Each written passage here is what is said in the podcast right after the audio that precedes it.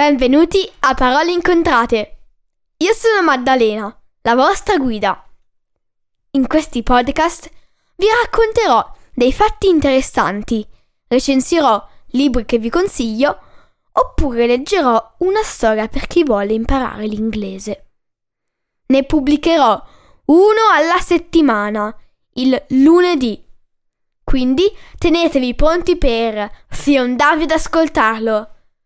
Trovate tutti gli episodi del podcast su www.paroleincontrate.it su Apple Podcast, Google Podcasts, Spotify, Amazon Music o Stitcher. Potete seguire Parole Incontrate anche su Instagram e Facebook. Grazie e buon ascolto!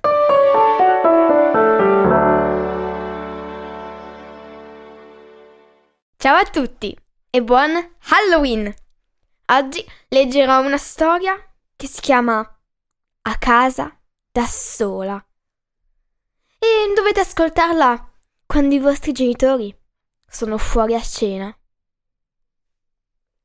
Grazie e buon ascolto! A casa già sola. Giorgia era una ragazzina di 14 anni figlia unica. Fin da piccola, in casa, aveva avuto un solo compagno di giochi, il fedele cane Bobby. Lui non la lasciava mai. Perfino quando andava a dormire, si accovacciava sul tappeto ai piedi del letto e lì rimaneva tutta la notte. Così, quando Giorgia si svegliava per via di un incubo, lo trovava sempre lì a rassicurarla le bastava sporgere la mano al di fuori del letto e lui gliela leccava, facendola stare tranquilla. I suoi genitori, comunque, c'erano sempre. Per tutta l'infanzia avevano rinunciato alla loro vita sociale per stare con lei e non lasciarla mai sola. Ora che aveva 14 anni, però, avevano deciso di rincominciare a uscire. E così, una sera, avevano accettato l'invito a cena di alcuni amici. Non lo facevano da tempo, ma ora Giorgia sembrava abbastanza grande da poter passare qualche ora a casa da sola, anche di sera. Giorgia, in realtà, aveva una certa paura. Di notte faceva ancora gli incubi, di tanto in tanto, e sapersi da sola fino a tarda notte non la rassicurava.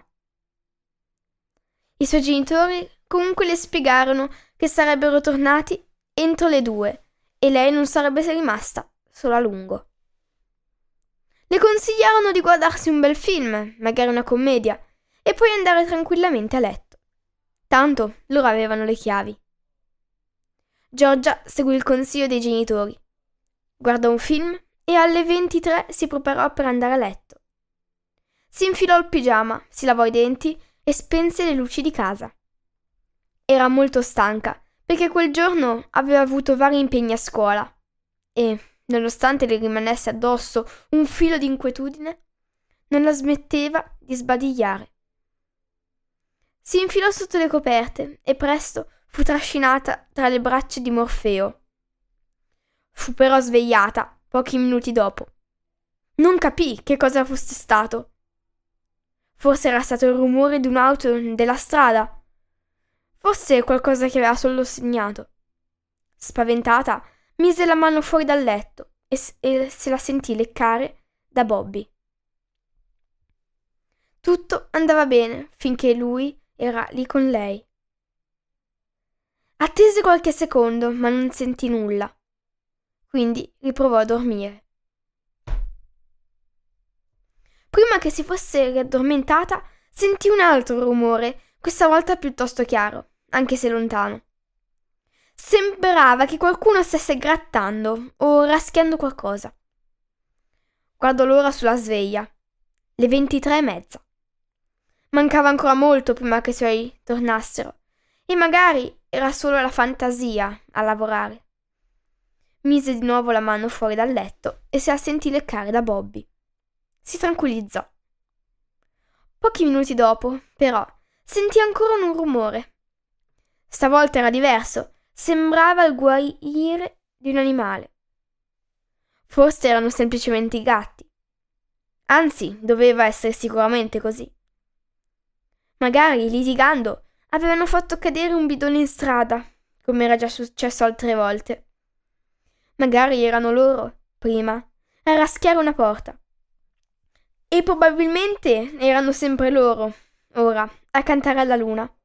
Non c'era niente di cui preoccuparsi. Giorgia mise di nuovo la mano fuori dal letto e si sentì ancora una volta leccare da Bobby. Era ormai tranquilla e rideva tra sé, pensando a quanto stupida era stata a farsi venire quelle paure. Poi, quando ormai le si stavano chiudendo le palpebre, sentì un altro rumore. L'ultimo. Era un cane che abbaiava. Ma non un cane qualsiasi. Quel guaito Giorgia lo conosceva bene. Era quello di Bobby. A raschiare e ululare era sempre stato Bobby, fuori di casa, fin dall'inizio. L'aveva lasciato fuori. Non fece neanche in tempo a gridare. Oggi ho letto a casa da sola per onorare Halloween. Grazie e alla prossima settimana. A presto!